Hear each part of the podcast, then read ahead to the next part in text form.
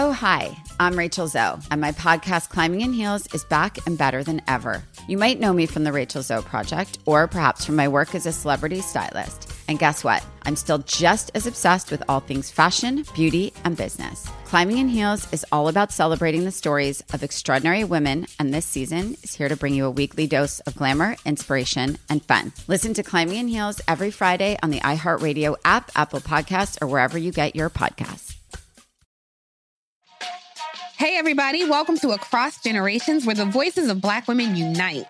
I'm your host, Tiffany Cross. Tiffany Cross. Join me and be a part of sisterhood, friendship, wisdom, and laughter. We gather a seasoned elder, myself as the middle generation, and a vibrant young soul for engaging intergenerational conversations. Prepare to engage or hear perspectives that literally no one else has had. Listen to Across Generations podcast on the iHeartRadio app, Apple Podcasts, or wherever you get your podcasts. Parents, if you've ever experienced bedtime battles with the kids, I'm going to let you into a little secret. The Koala Moon podcast has revolutionized over 20 million bedtimes, with parents like you calling it life changing and the perfect nighttime routine. With original kids' bedtime stories and cozy sleep meditations, every episode has been specially designed to make bedtimes a dream. Listen to Koala Moon on the iHeartRadio app on Apple Podcasts, or wherever you get your podcasts. The 90s were one of the greatest decades in history. They gave us things like the Tamagotchi, Pogs, Dunkaroos, and Blockbuster membership cards. And some would say the 90s were the last great decade for comedies. I feel like there was just a specific formula for a 90s comedy which made them so great and even stand the test of time till now.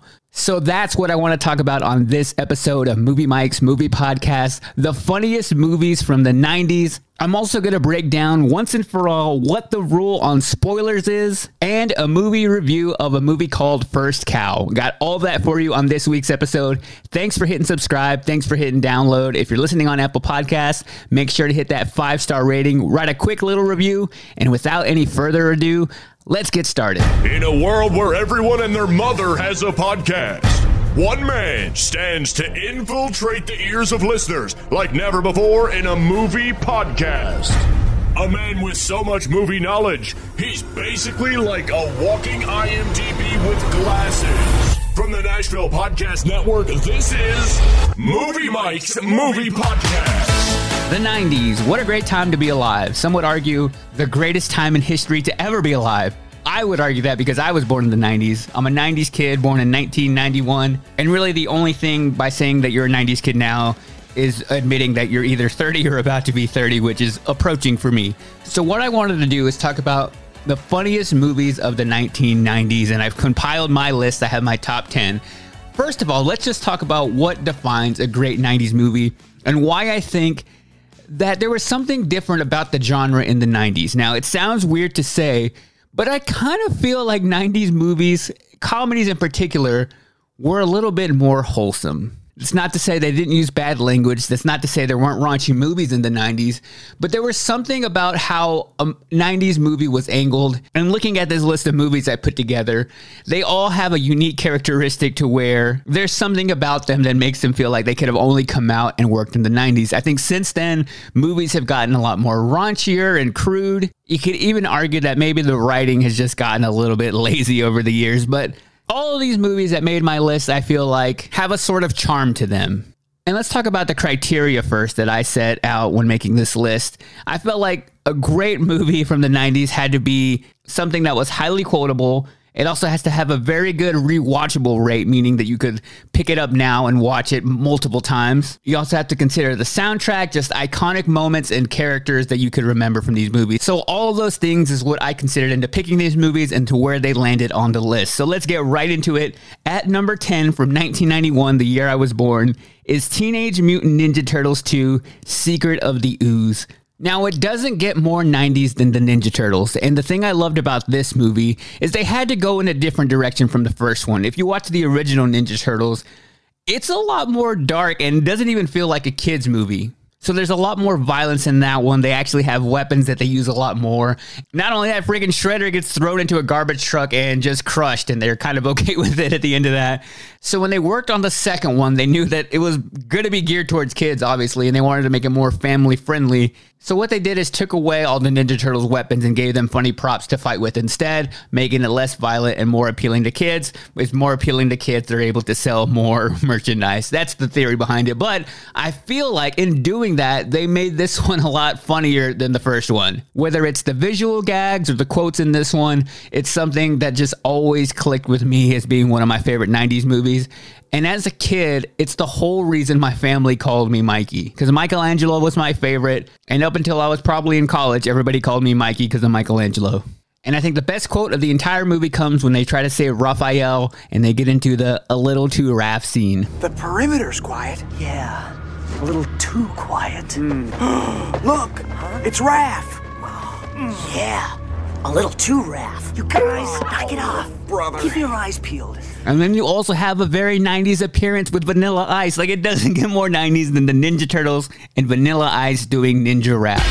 Ninja go, go, go, go, go, ninja, go, ninja, go, go, ninja, go, ninja, go, go. And number nine, I'm going with the first Adam Sandler movie in this list, and it's going to be Big Daddy from 1999. Arguably his last good film for a while. I think right after this movie, he got into a space to where he was just doing kind of the same thing he was doing in the 90s, but we got older and maybe found it a little less funny. So this one was less wacky than all the other ones that made this list, but there's just something wholesome about Big Daddy. It's a movie that no matter when it comes on TV, I'll make a point to sit down and watch it. I think the funniest scene has to be when he goes to McDonald's and realizes they've changed the time for breakfast. And I think of that every time I go to McDonald's and try to get breakfast. Is it 10:30 or 11? I can never remember. But that scene still makes me laugh. Lasagna, what the hell's the matter with you? We'll- We'll take uh, hotcakes and sausage. Uh, sorry, sir. We stopped serving breakfast. what are you talking about? We're four seconds late. No, you're 30 minutes and four seconds late. We stopped serving breakfast at 10:30.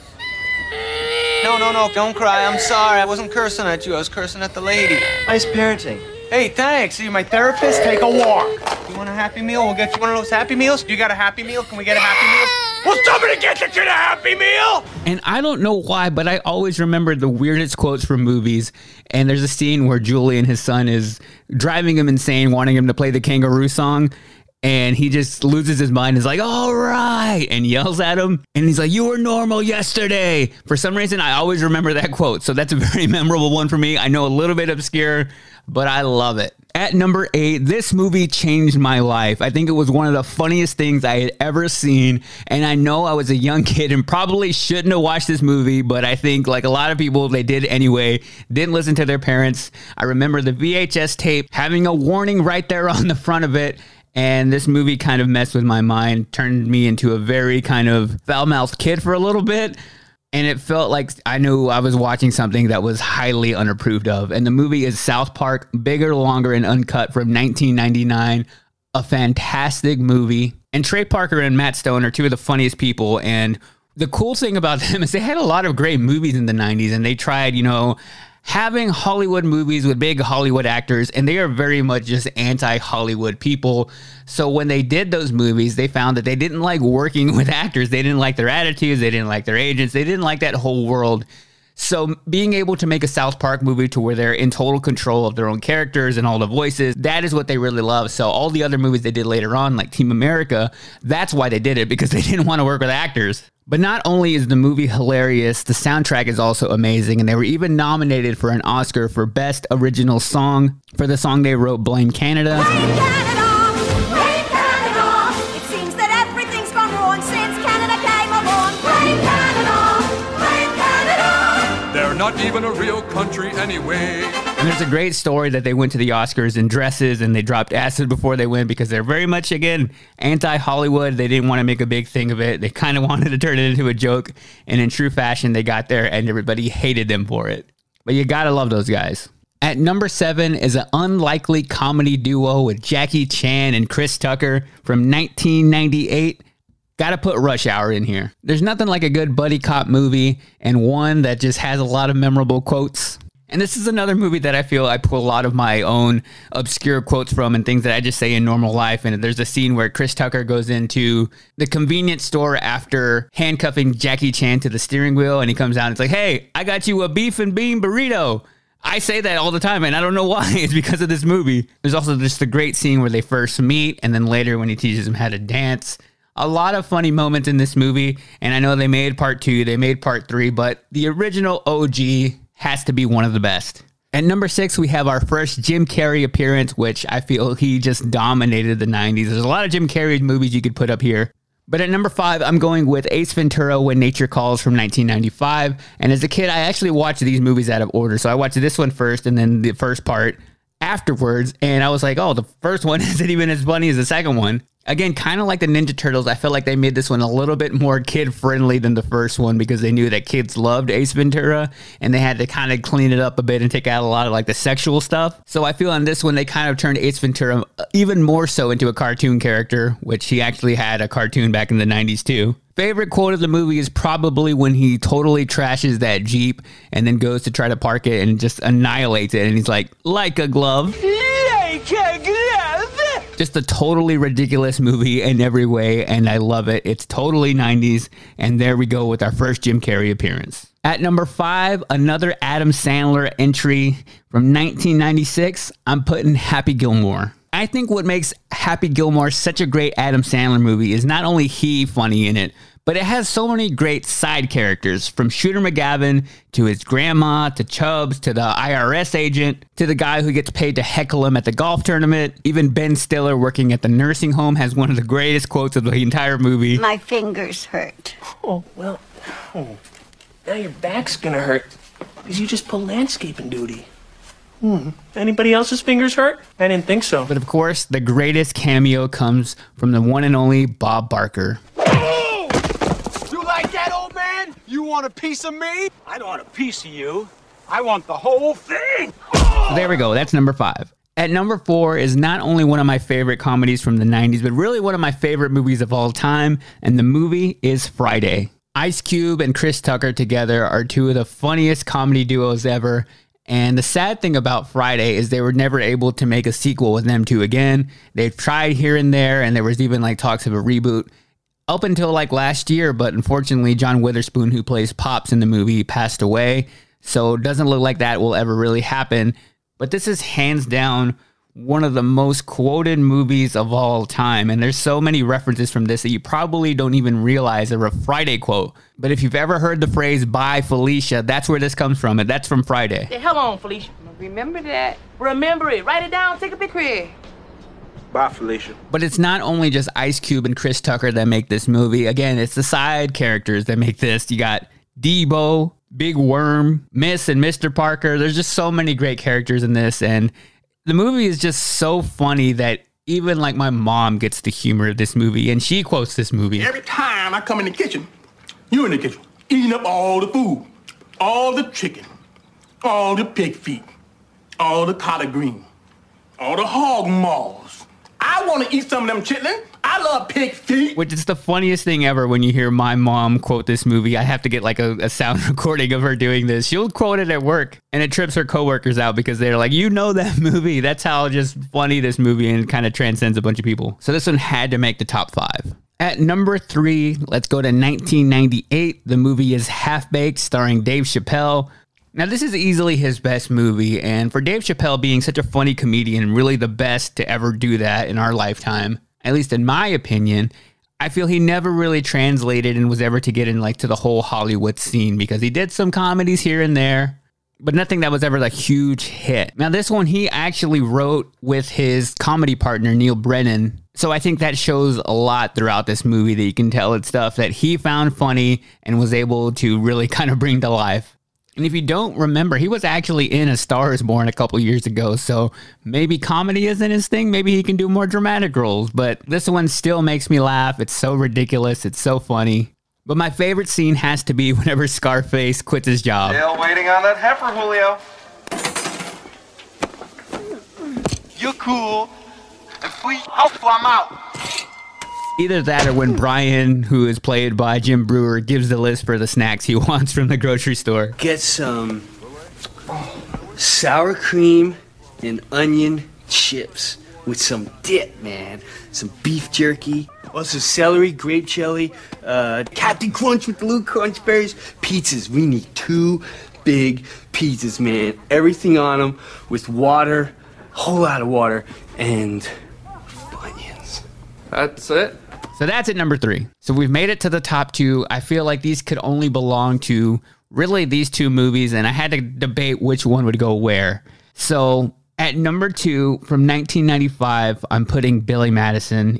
I just feel like this is Adam Sandler's best movie and really at his peak of being hilarious. And the movie is so dumb and so ridiculous, and he does these dumb things that I don't even know why we found them so funny when we first saw this, but it is. Shampoo is better. I go on first and clean the hair. Conditioner is better. I leave the hair silky and smooth. Oh, really, fool? Really? Stop looking at me, Swan. You know, Adam Sandler is just kind of known for his lowbrow comedy, and we all kind of knew and loved him for that in the 90s. And for some reason now, I feel like he gets a lot of crap for his movies not being as great as they once were or just being totally dumb. But I was like, what, what was he doing in the 90s? That's what we all loved him for. And now we're giving him crap for now. So I hate that he just gets slaughtered by the critics all the time. I think the only thing he really lacks in his new movies is they don't have as much heart as they once used to and maybe they were just a little bit more fresh and funny in the 90s. And I put this one as my favorite just because this was his first movie as a lead actor, and I think he did better than everybody was expecting him to do because he was just fired off of SNL and he was kind of like, What am I going to do?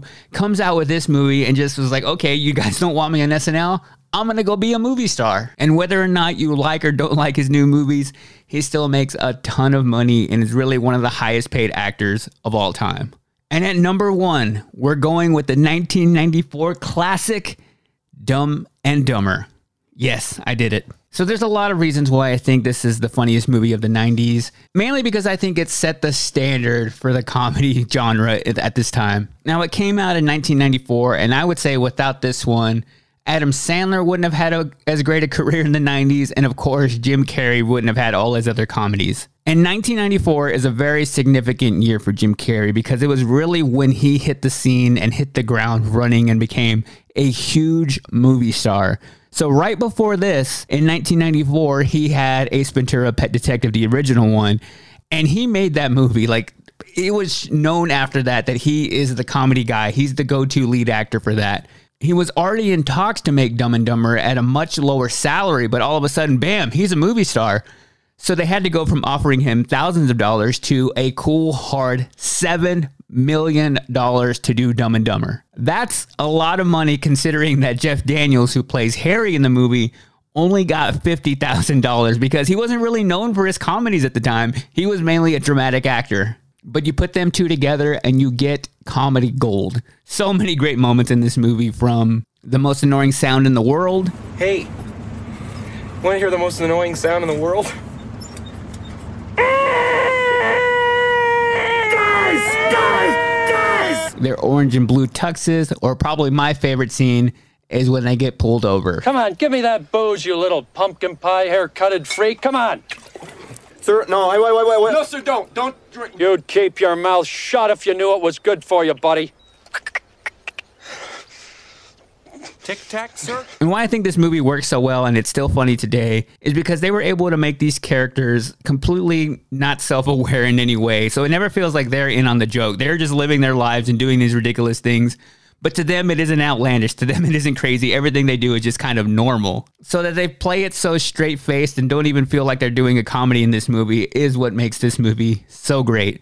Comedy gold, easily five out of five sheepdogs. So there we go the funniest movies from the 90s. Again, that doesn't cover every single one. There could be a lot of honorable mentions here, even just from Jim Carrey and Adam Sandler. Movies like The Waterboy, The Mask, and then other great comedies are like American Pie from 1999, Mallrats, Private Parts, Blue Streak, one of my favorites, Can't Hardly Wait, and then Austin Powers. There's just so many great movies from the 90s. What you take away from this segment is sit down, grab your favorite 90s comedy, and just laugh your face off. All right. The Therapy for Black Girls podcast is an NAACP and Webby Award winning podcast dedicated to all things mental health, personal development, and all of the small decisions we can make to become the best possible versions of ourselves. Here, we have the conversations that help Black women decipher how their past inform who they are today and use that information to decide who they want to be moving forward. We chat about things like how to establish routines that center self care what burnout looks and feels like, and defining what aspects of our lives are making us happy and what parts are holding us back. I'm your host, Dr. Joy Harden Bradford, a licensed psychologist in Atlanta, Georgia, and I can't wait for you to join the conversation every Wednesday. Listen to the Therapy for Black Girls podcast on the iHeartRadio app, Apple Podcasts, or wherever you get your podcasts. Take good care, and we'll see you there. Bring a little optimism into your life with The Bright Side, a new kind of daily podcast from Hello Sunshine, hosted by me, Danielle Robay. And me, Simone Boyce. Every weekday, we're bringing you conversations about culture, the latest trends, inspiration, and so much more. Thank you for taking the light, and you're going to shine it all over the world, and it makes me really happy. I never imagined that I would get the chance to carry this honor and help be a part of this legacy. Listen to The Bright Side on America's number one podcast network, iHeart. Open your free iHeart app and search The Bright Side.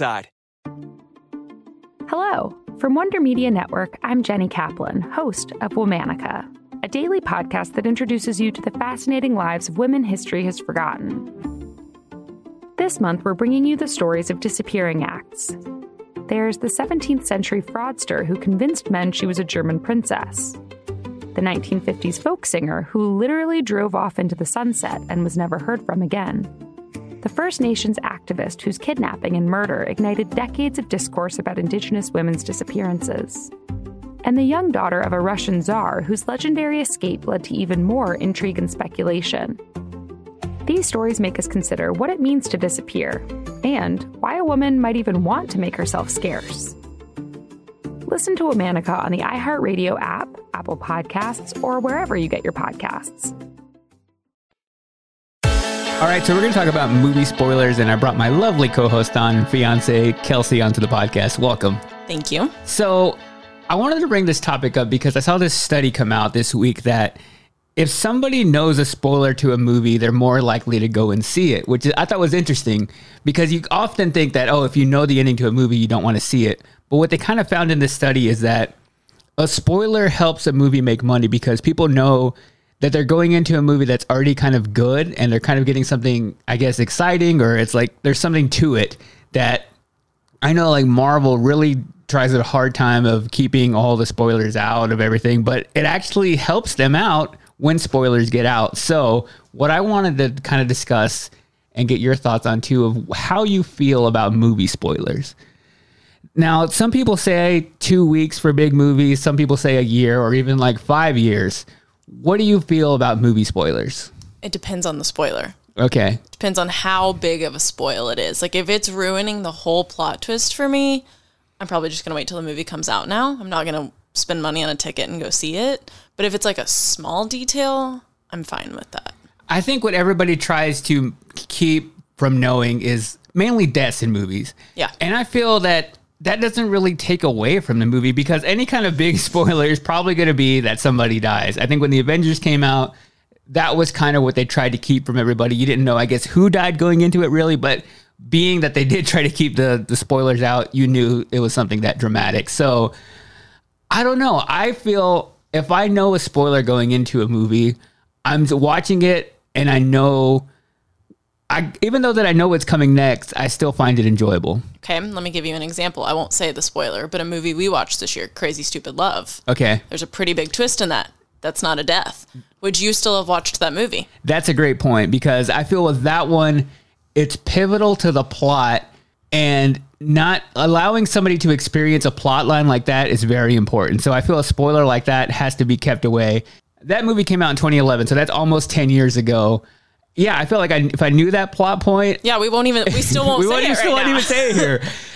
Okay, so that's a that's a good point. Thank you. But if that came out beforehand, who knows? Maybe more people would have gone to see that movie. It took me nine years to see it. Apparently, I feel like that takes such a bit. You watch the movie differently if you know this that spoiler's coming, and you're just kind of waiting for it. Like I feel like that. If it's something so pivotal to the storyline that it's a twist, I think if it's a plot twist, I think that's what the main spoiler thing is. If it's a twist at the end of the movie that changes how you interpret it, you got to keep those spoilers out.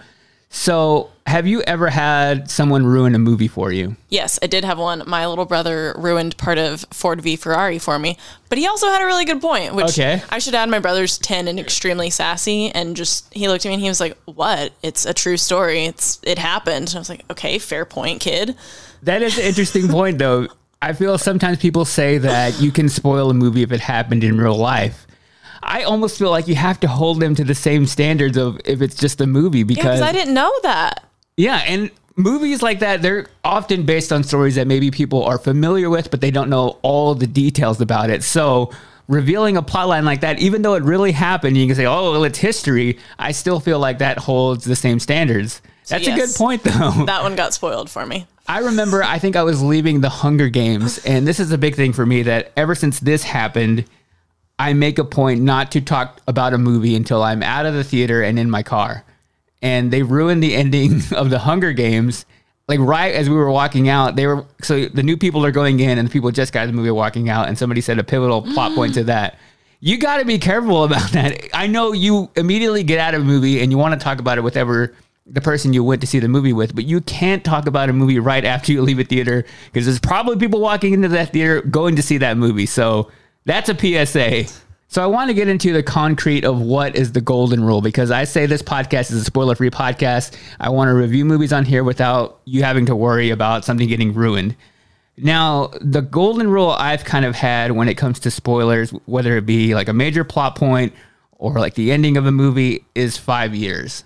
I feel like if you haven't seen a movie in five years, you're probably not going to watch it. And me giving away a plot point to that will either make you want to go see it and it won't really take away anything from that. What do you think about how long you should wait to give a spoiler?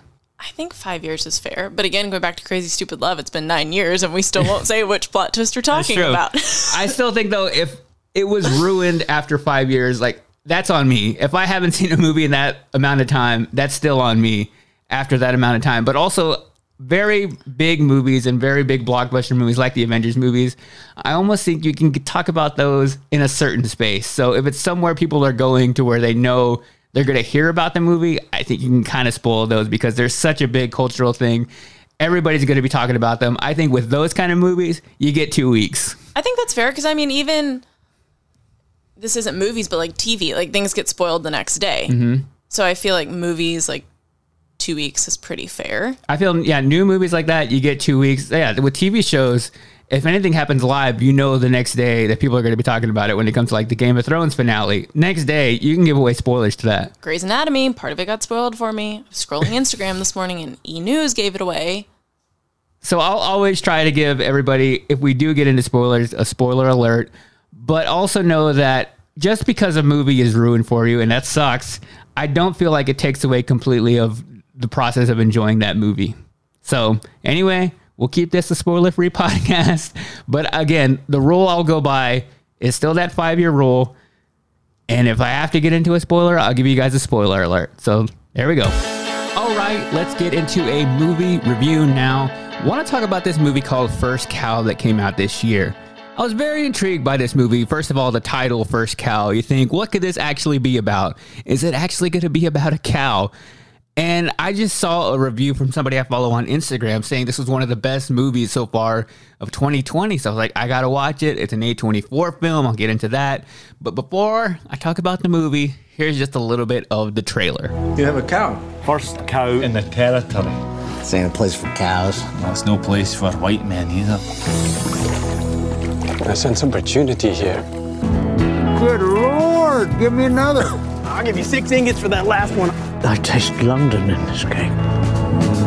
So this movie's from A24, which is just one of my favorite production companies. They've done movies like Uncut Gems, Lady Bird, The Disaster Artist, Eighth Grade, Hereditary. The list goes on and on. They have a reputation of just putting out really good movies, and I think they've developed just a cult following, which I'm a part of. That if I see that their name is on it, I am more likely to watch their movie, whether it be their dramas, which are always a little bit more skewed to something that you wouldn't expect to see, or their dramedies, which are always kind of very indie and lo-fi. I'm just into the style. So this is an A24 film. I saw the trailer for it and I was like, huh, looks kind of interesting. First of all, the thing I noticed about it is it's shot in 4 3 ratio scale, which bear with me. Normally, if you watch something on widescreen, it's 16 9. So that's widescreen. So it's basically shot in old school full screen, like you would see something on Instagram in a square. So that kind of stood out to me. And when I'm watching this movie, I was like, there has to be something more about the cow. Maybe the cow has a mind of its own. Maybe the cow becomes possessed or something to where they personify the cow. That wasn't the case with this movie. It's literally about a first cow. So it takes place back in the 1820s, and it's these two guys who pretty much develop a friendship, and they're trying to escape and run away from these bad guys who are trying to kill them. And they stumble upon this cow where it's the only cow that they have access to, and what they are able to do is illegally milk the cow at night and use the milk to bake these little biscuits that they go and sell to other people, start making a lot of money.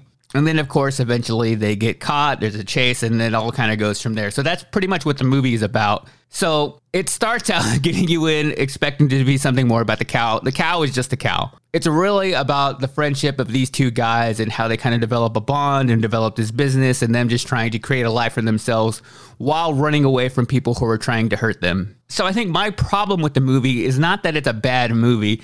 I don't think that's the case here. I just was expecting something a little bit more and something kind of more to the story of the cow. I don't know why. It's called First Cow. The thing I did kind of like about this movie, and I'll give it some credit for, is that it's not afraid to be a slow paced movie. And I feel sometimes we go into movies just wanting everything so quick and so fast and want to know this and action here.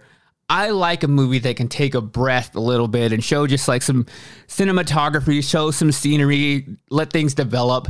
I just think this one kind of dwelled in that just a little bit too much. It was very much a film's film, if that makes sense. And from the trailer alone and the Rotten Tomatoes score, which was 96%, a very high score. That's an almost perfect score. And I think this is just one of those other instances to where it's a movie that critics love, but audiences didn't really enjoy because it has like a 60% audience score. I would be a little bit higher than that. I would hate to knock it for being too long, but I just got a little bit bored by the third act. So, is it the best movie of 2020? Not even close. I'm trying to get to a point right now to where I'm watching more of Oscar worthy movies. This isn't it. But is it a bad movie? I wouldn't say that either. I just think it's not for me. And it's probably not for you unless you're a fan of those movies that your teacher in elementary school would put on randomly that they were like from the 1800s in black and white and you had really no idea what the movie was about, but for some reason the teacher loved it and forced us all to watch it. Unless you were a fan of those kind of movies, I don't think you will like this one. So I think it's a rare miss for A24 on this one. It hooked me in with the trailer, it hooked me in with the poster, but I would say skip it. I give it two out of five buckets of milk. All right, good to get into some movie news now. My fiance Kelsey is back for this segment. So, first bit of movie news is Home Alone turned 30 this year and they're doing a reboot of Home Alone on Disney Plus, and the director came out and said that it looks like a waste of time. So it's the original director of Home Alone saying this, and he put so much like detail and was so kind of passionate about that first movie, and really is the reason that it was so great. He's kind of upset that he's not in any way associated with the new one. And the thing I feel about the new Home Alone is how are they going to get away with him being home alone again? Like, it doesn't really make sense of it being set in 2020 or whenever modern day and them forgetting their kid with all the apps and technology. It'd be kind of weird, don't you think? Yeah, the kid could call their cell phones. They could look at like the ring camera and see him home. Yeah, I don't feel like that holds up now. And even from just going from the first to the second one, that's a big drop off. I don't really know why they're rebooting it. So maybe he has a point there. I like the first Home Alone. Are you a fan of it? I am. I'm also just, this could be an entirely separate podcast, but all of the reboots, is it necessary to reboot everything ever made? No, it gets kind of like uh, it's a little tiresome. Another reboot again, especially with. I mean, I get it. There's a demand for movies that people loved as you know as a younger that nostalgia factor of like, okay, we're doing it again. But I feel like that's all it really is. Like you get people on the internet being like, oh, they should make another one of these, but whenever they put them out, they never really live up to the standards. Oh like movies, TV. Like there's just a reboot of everything. I don't Ch- think it's necessary. Chill out on the reboots. Yeah. Uh, a trailer I think we were both excited about this week is for the new Kristen Stewart Christmas movie coming to Hulu. Yes. We saw this trailer and we're like, we got to watch this That's a stacked cast. immediately. And it's called Happiest Season. And we're currently watching Schitt's Creek right now. Mm, can you say that? I never really know when it comes to that show. I feel people just call it S Creek, whatever. I think you can say it. I mean, I can say it on here, but I don't know. Are It you, just feels are you weird. asking if you're allowed to say it? It just feels weird still saying it. it's spelled S C H. Okay. Well, anyway, Dan Levy's in this movie. Kristen Stewart. There's a bunch of people. Mary Alison Brie. And it looks funny. So it's basically a girl who she goes home to see her girlfriend's parents, and she realizes that she hasn't told her parents that she's gay. Yes, her girlfriend hasn't told. Yeah, when she goes home. Sounds like a great premise for a movie, and I don't know. It looks funny, don't you It- think? I laughed out loud several times during the like two minute trailer, which Kristen Stewart looks great in it, but I'm just gonna say Dan Levy stole the trailer. Yeah. I just and especially because we're watching that right now, I just think he is hilarious. And he kind of feels like David in it, right? Yes. so I think that's to be great. That comes out on. November 25th. There you go. So her parents believe their straight daughter brought home her lesbian friend for Christmas? Not exactly. They also think that I'm straight. Have they ever met a lesbian? And then finally, Chris Pratt has been added to the cast of Thor Love and Thunder. It doesn't come out till February 1st, 2022, but I think that's a pretty good addition. And so it's Chris Pratt, Chris Hemsworth, Christian Bale. They haven't really said what his character is going to be. And Natalie Portman. Great cast. But I really like the Thor movies and I really like them crossing paths with the Guardians of the Galaxy movies. So that's kind of where the Avengers left off of Star Lord and Thor kind of battling out against each other. So I think he'll be a good addition to this. Do you like the Thor movies? I do. Did you like Ragnarok? Yes, it was funny, right? It was funny. I've seen so many Marvel movies over the past. they all kind of blend a little bit together. when They they do, just- and I've only seen. I think I've only seen them once, like all of the Marvel movies. That's kind of with me too. There's very few of them that I've gone back and rewatched. I think Black Panther was one. Avengers. And the Avengers movies leading up to those, I rewatched those a lot. But I feel like Marvel movies are kind of like roller coasters. You get on them, you experience all the ups and downs once, and then you're kind of good. I think the great ones you go back and rewatch. But I feel like you kind of get that one time of enjoying everything, and then sometimes you go back and watch them. Like but if they're on TV, I would turn it on and like have it on. yeah, But I haven't actively sat down to rewatch it. for as much as I love superhero movies, I hardly rewatch them at home. Like I'll go see them in theaters opening day, the weekend of, but it's very few that I will actually sit down and watch at home. That's kind of weird. I think it's kind of a thing you experience in a, like a big screen setting. Yeah. And it's weird that not a single Marvel movie has come out this year. That is weird. We're gonna have to wait a whole other year for one. Sad. That feels like a weird kind of thing to think about. It's been that long since we've experienced one. Oh no, you're gonna get sad. And I'm getting emotional this again. Not again. and we're gonna end the podcast before I start crying. All right, I got to give my Instagram shout out of the week, and I'm actually gonna go and do a shout out from the reviews. nice review. I A hope. nice review. It's a five star review. The review is titled "Mike is great." Now, this isn't a self serving thing. It just happens to be one that also gives you a compliment. Oh. It comes from Miss M Proudly, who left this review. All you have to do if you listen on Apple Podcasts is go and type a review. And this says, I love listening to Mike's thoughts on movies and also enjoy the addition of his fiancee, Kelsey. Although she did spell your name wrong, but I'm going to give her a pass because it's a great compliment. I'll take it. She said the podcast is a nice break from 2020 and politics. And amen to that. All right. Well, thanks for listening to this episode. Thank you, Kelsey, for hanging out with me. You're welcome. I'll talk to you guys next Monday here. And until then, later. Oh, hi. I'm Rachel Zoe, and my podcast, Climbing in Heels, is back and better than ever. You might know me from the Rachel Zoe Project, or perhaps from my work as a celebrity stylist. And guess what? I'm still just as obsessed with all things fashion, beauty, and business. Climbing in Heels is all about celebrating the stories of extraordinary women, and this season is here to bring you a weekly dose of glamour, inspiration, and fun. Listen to Climbing in Heels every Friday on the iHeartRadio app, Apple Podcasts, or wherever you get your podcasts. Hey, everybody, welcome to Across Generations, where the voices of Black women unite. I'm your host, Tiffany Cross. Tiffany Cross. Join me and be a part of sisterhood, friendship, wisdom, and laughter. We gather a seasoned elder, myself as the middle generation, and a vibrant young soul for engaging intergenerational conversations. Prepare to engage or hear perspectives that literally no one else has had. Listen to Across Generations podcast on the iHeartRadio app, Apple Podcasts, or wherever you get your podcasts. Parents, if you've ever experienced bedtime battles with the kids, I'm going to let you into a little secret. The Koala Moon podcast has revolutionized over 20 million bedtimes, with parents like you calling it life changing and the perfect nighttime routine. With original kids' bedtime stories and cozy sleep meditations, every episode has been specially designed to make bedtimes a dream. Listen to Koala Moon on the iHeartRadio app, on Apple Podcasts, or wherever you get your podcasts.